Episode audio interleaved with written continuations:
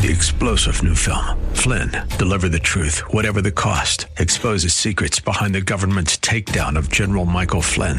Flynn knew what the intel world had been up to. He ordered the first audit of the use of contractors. This set off alarm bells. He told the truth. He was the most dangerous person for Donald Trump to hire. They had to get rid of Flynn. Flynn, deliver the truth, whatever the cost. Available now. Watch it today. Go to salemnow.com. Salemnow.com. In addition to taking care of one another inside the church, what if we developed a lifestyle of taking care of the most needy outside the walls of the church? How would that change the community and our city? Bob Moffitt, president and founder of Harvest Foundation in Phoenix, along with Pastor Julian Gibb, talked with pastors and leaders about how sacrificial love by those in the church to those in need outside the church has helped people see and embrace Jesus Christ. It's that demonstration of Jesus' greatest commandment that we'll hear more about today on the kingdom and its stories. Welcome to everybody who is either watching or listening on the radio or on a podcast. We welcome you to the kingdom and its stories and also the hands and feet of Jesus. And uh, our guest today is Jeannie Marie. And Jeannie, it's wonderful to have you with us. And so just to remind our viewers of the the topic of what we're talking about uh, in this program is we want to interview people like Jeannie who uh, can give us uh, an example and some stories of how we can be Jesus' hands and feet, not as a special event, but as a lifestyle. And so, Jeannie, um, let's begin by asking you uh, what's your elevator speech? What, what do you do? well, thank you for having me on the show. So, I am an author of Across the Street and Around the World, Following Jesus to the Nations in Your Neighborhood and Beyond. I'm also a, a, course creator and a strategist with an international company that sends people to 50 Muslim countries around the world. And I'm also a mom of four, uh, a wife, a care hero, and uh, of course, beloved daughter of a very important king in a very important kingdom. Amen. there you go. That's that's who I am. okay. All right. Well, tell us how God brought you to that place. I mean, it sounds like you're a very, very, very busy person, and I, am just I'm amazed at uh, how do you do that being one person? But but that's for another time. Yes. Yeah. Okay. Right now, just tell us. You know, what is your story? How did God bring you to this this point in your life where where you have such a passion mm. for people in the world? Yeah, I, I've always had. Uh, I grew up overseas in the Philippines, and in a tribe actually on the edge of a mountain and my parents were translating the bible and i, I grew up just like national geographic you know with the little little uh, huts on stilts with pigs and chickens underneath and a monkey for a pet but when i came back to the states when i was 18 i didn't want to live in a tribe and even though i had a passion for because everything I do is focused on the 3 billion people with least access to Jesus. This is mm-hmm. Buddhists, tribals. Even though I had that passion, I thought, well, I'm in the US now. I'm not going to live in a tribe. I can't do anything. Right. And so for 10 years, I lived, I worked in the corporate world, had kids, and it was wonderful. And it's equipped me for what I'm doing now. And then I realized, oh, the nations are coming to us. Amen. I'm just an ordinary person, but I can actually do some things right now. And so some of the stories I'll tell later are how I got involved with just regular immigrants and international students and refugees. And then um, eventually, you know, once we start doing these kinds of ordinary things right here, my husband and I were like, we're let's change our address. and we sold everything we had. We quit our jobs at 40 and moved to an unreached, unengaged people group in India, a Muslim people group. um, we didn't we had to come back earlier than planned and so that's where i am right now because god's allowed me all these experiences to be able to help just regular people um, have a part in reaching some of these 3 billion people who are right next door to us Wow. Yeah. Do you have any idea what the statistics are of those representative people in the United States? Yeah. So actually, there's probably only about one to three percent of those three billion of like, let's say Muslims, right? Okay. All Um, right. the diaspora, we call them, are actually here. However, they have ties back to their families. You know, they're very strong with their families. And so anything we do here does go back to the original countries and people groups, and international students go back. So it is a small percentage that are here in the US. However, it is a large amount of people because 3 billion people is a lot of people.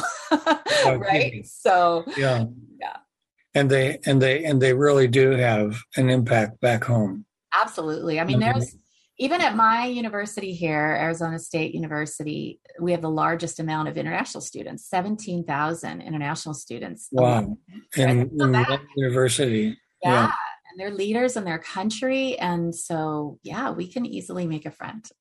Well, Jeannie, I, I I know that you have um, put together a list of suggestions that that um, that people like me and um, common folks can read through and get an idea of. These are some of the things that we might be able to do. What?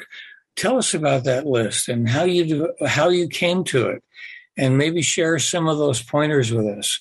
Sure. Yeah, I found that most people, like, we can get all excited about these 3 billion people, but how do we start? right? How do we start? And I found that if we can just make a friend that is a face of, of like a Muslim, a Buddhist, or a Hindu, that makes all the difference. And suddenly we're we're catapulted into relationships and experiences and cross-cultural adventures right here we never knew we could do. And so I I just created this 10 ways to make 10 friends in unreached people groups right where you live, even during a pandemic. Okay. and uh, and so some of those things are pretty easy. Do you want me to start with an easy one or how I tried my very made my very first friend? Okay. Would you want to do that one first? Yes. Sure. okay.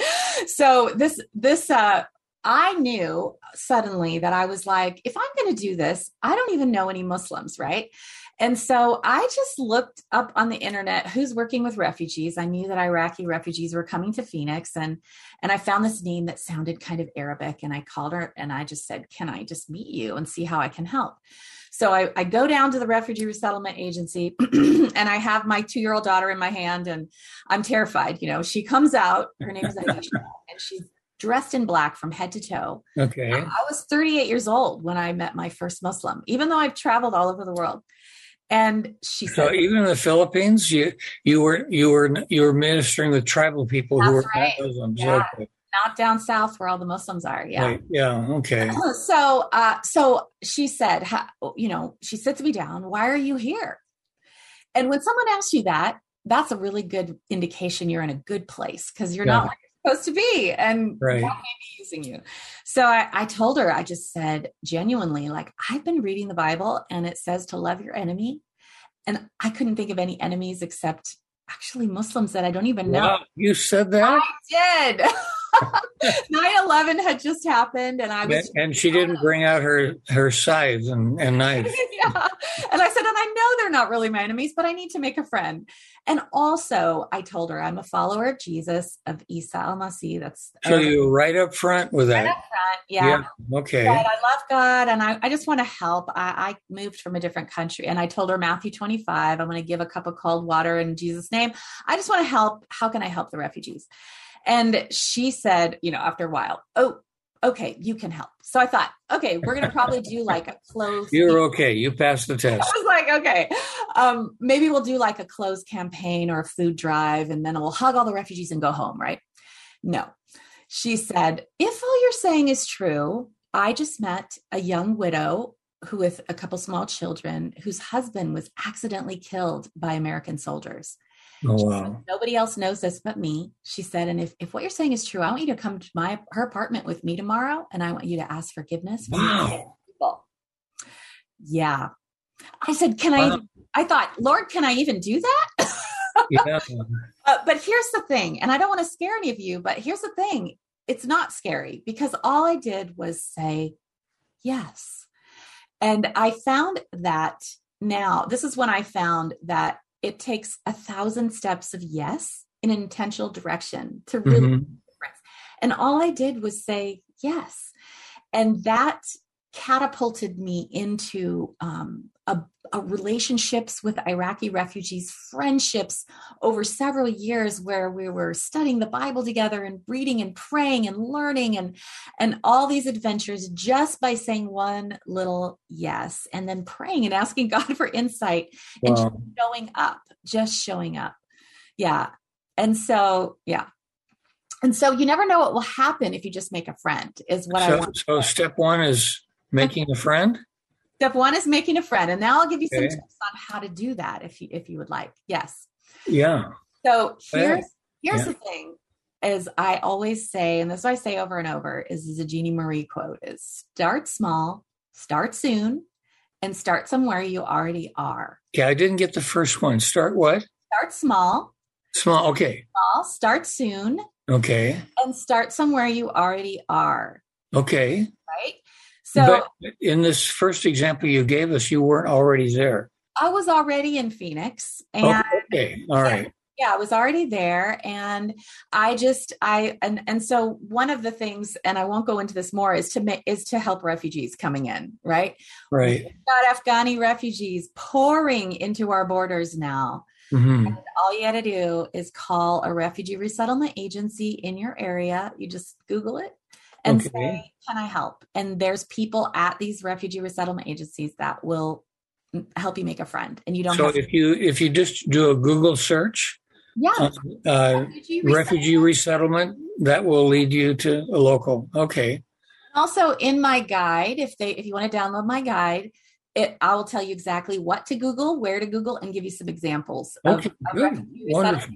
Okay. Before we go any further, how do we get the guide? yes so it's at jeanniemarieacademy.com backslash 10 friends j-e-a-n-n-i-e and an easier way maybe to find it is just to go straight to my website which is across the street and around the world.com that might be Okay. easier to remember Good. across the street and around the world.com and you'll see that guide there along with lots of other things um, but that will give you some insight on how to help refugees coming in and it's so Right. much because it's practical hands-on right Right. Good. So okay.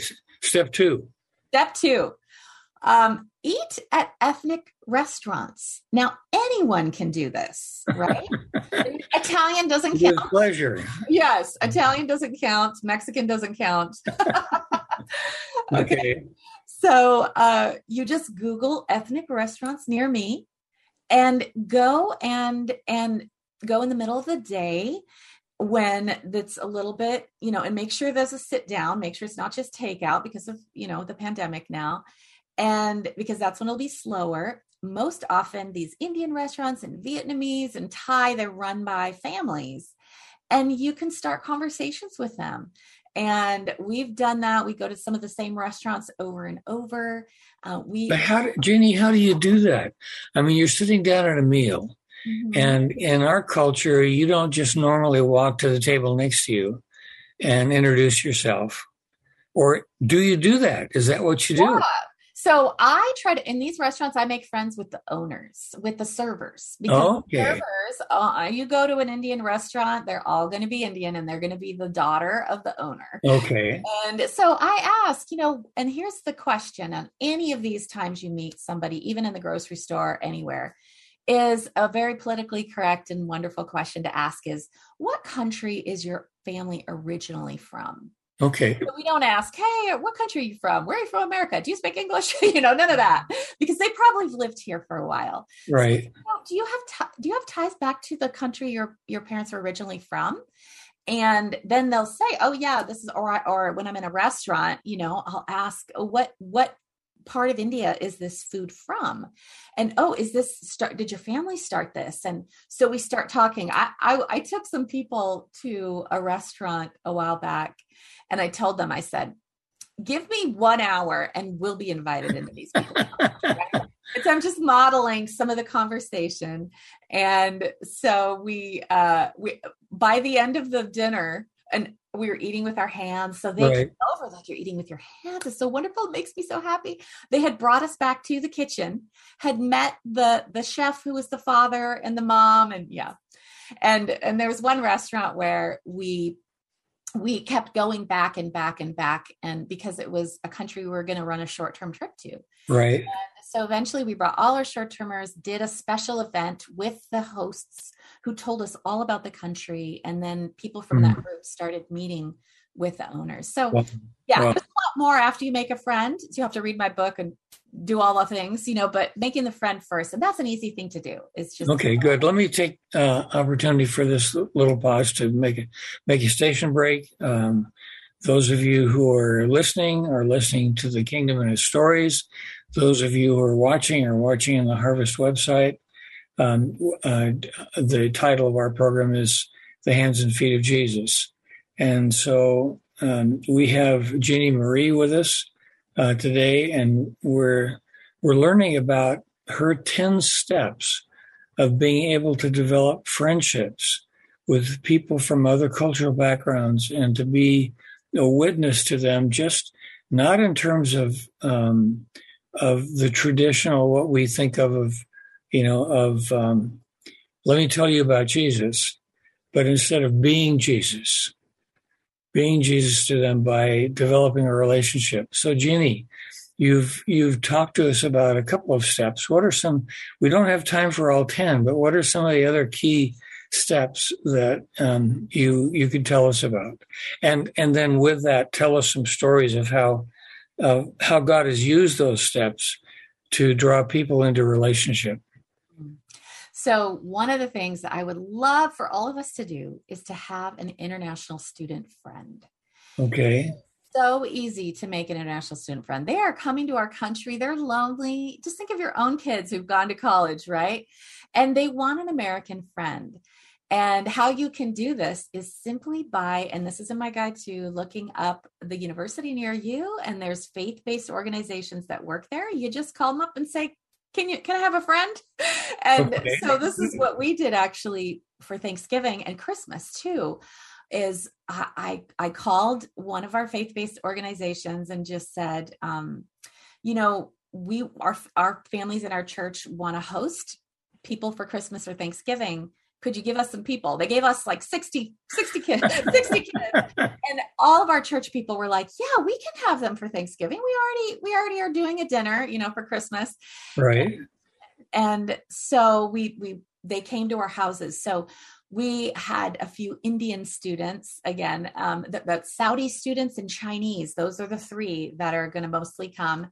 And and people from south korea too who you can mobilize to reach right. out and so they came to one dinner and then we just started being friends with them. Okay how can we can we take you to walmart to get some food? Yeah, you know you need yeah. stuff just college student stuff.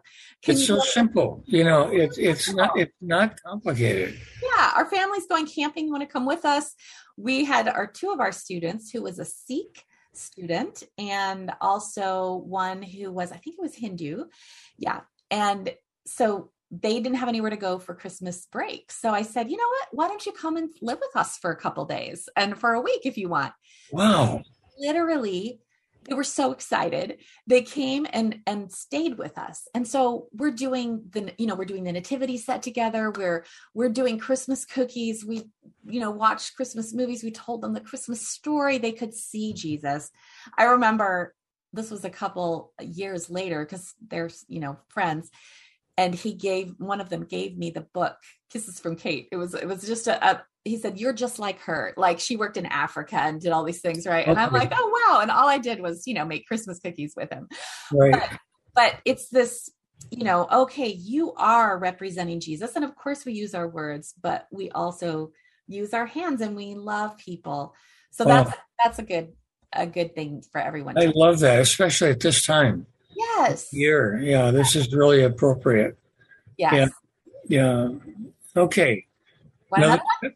No, yeah, we have Okay. time for another one. Okay, here is a very strategic thing. I find that most people are like, I don't have time to do anything extra, right? And and that's what we're busy Americans, right? So I would say do your leisure this is number 5 on my 10 tips. Do your leisure activities where internationals live. So I have people who like maybe work out in a gym. Well, maybe you should change your gym so that you work out where all the refugees are located Okay, good. the, the people working at Intel. What I did was as a mom with little kids. And so I, you know, I did play dates and stuff and we went to the park. And so I did some research and uh, I found out that there was a whole bunch of people from Intel that worked at Intel in in Chandler, real real close to us. So instead of going to the parks where I was, I drove 15 minutes and went to the parks in Chandler.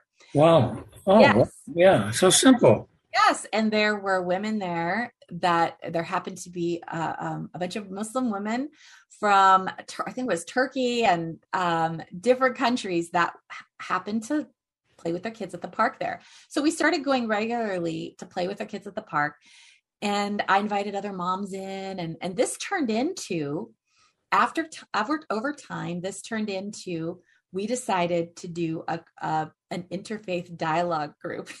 Because Oh, when you're this didn't turn into it right that happened in the context of the park?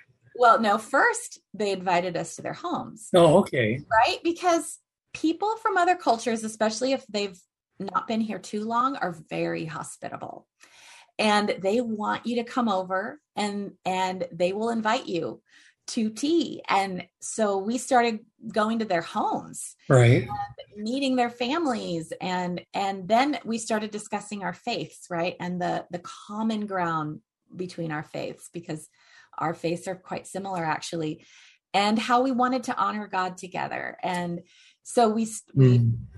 um, my friends and I actually did this more than I did. I was involved in some other things, but they turned it into uh, an actual interfaith dialogue that eventually moved into the actual mosque.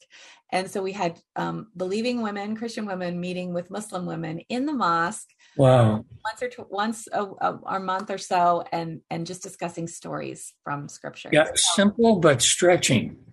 Yes. And it, it this is the thing, everyone who's listening. You're like, oh, I could never do that, right? Go into do that. But you can go to a park and say hello to the Muslim mom there Yeah. and and make friends. And it will turn into something if you're intentional about making friends. Right. And and that, to me, I think, Jeannie, that's the a key word is the intentional. Intentional. You don't just wait for it to happen spontaneously. Yes. I mean, you've got a goal in mind, and that is to build a relationship. A real relationship. Yeah. Yes. Yeah. Yeah, Yeah. and that, that is true. I, I'm really glad you said that because sometimes people say, oh, I'm going to wait till I do this short term trip or, or I'm going to move overseas and then I'm going to make all the, make, you know, help disciple people or make friends like this. And I'm like, you just need to put yourself where they are and they are here. So you got it, but you got to drive. You may have to drive an hour to the refugees. You might have to drive half an hour to the international students or 15 minutes to the immigrants, but put yourself where they are and then see what happens. Right. Yeah. Yeah. I, Yeah. It's not something that that um, you necessarily have to have a, a blueprint for, Right. but you just get started and let the Lord um, unpack what actually is going to happen. Yeah. And just to remove the fear for everybody of talking to even just strangers, nobody likes to talk to strangers. But I will say that um, if you talk to anyone who's from another country, you can talk about spiritual things just like you're talking about the weather. They love it. Wow. Wow. Yeah. I think sometimes we, you know, Americans um, are a little shy about talking about our faith um, and or about spiritual things. When the people we're talking to, they're not shy about that That's right. at all, and uh, we need to overcome that timidness. I think. So, yeah. Uh, real quickly, um, tell us something that you personally have done recently, just a, a real fresh story of of how you have reached out to develop friendships. Yeah, so this is And we only have one minute left. one minute. So I was speaking at a church in Pennsylvania and they said, What can we do? And I said, Let's go to a mosque and I'll take you there. So this was just last week. And we went to a Turkish mosque and the women and the men went in separately. We went into the women and they had Turkish food and we ate together Mm. and we, we and then we found uh, they want to focus on Bangladesh in that place. And we Right. found a woman from Bangladesh who became who became friends with one of the people and they, she said there's 400 bangladeshis here. You all have to come over. Oh, wow. and so I, I loved it because i love the food the people the friendships and to be able to uh, facilitate a relationship that could continue is really important. So it was super fun. Jeannie, thank you so much. Your your enthusiasm is infectious, and uh, I want to encourage everyone who's listening to take at heart the things that Jeannie has shared with us and put them into practice, and be Jesus' hands and feet. Thank you, Jeannie, so much. thank you Jesus defines discipleship as come and follow me. Next Monday at 5:30 p.m. on Faith Talk 1360, we'll hear another testimonial from a leader demonstrating how they and the people of the church are sacrificially loving the needy and beginning to see real change in their communities. If you have a personal example of how you are being the hands and feet of Jesus with your neighbors, we'd love to hear from you. Enter your story at harvestfoundation.org. That's harvestfoundation.org on the Contact Us tab. You can also subscribe to the podcast on The Kingdom and Its Stories on Apple Podcasts and Spotify. Three star general Michael J. Flynn, head of the Pentagon Intelligence Agency, knew all the government's dirty secrets. He was one of the most respected generals in the military. Flynn knew what the intel world had been up to. He understood its funding. He ordered the first audit of the use of contractors. This set off alarm bells. The explosive new documentary, Flynn, Deliver the Truth, Whatever the Cost, uncovers the facts behind this scandal. Flynn told the truth. He was the most dangerous person for Donald Trump to hire. I find out the worst enemy that I'm going to face in my life is right here in America. They took my assessment and they wanted me to change it. And I was like, I'm not changing it. They had to get rid of Flynn. With in depth interviews, archival footage, and never before seen personal records of the man behind the headlines. I just felt like I was drowning. Flynn, Deliver the Truth, Whatever the Cost. Available now. Watch it today. Go to salemnow.com. Salemnow.com.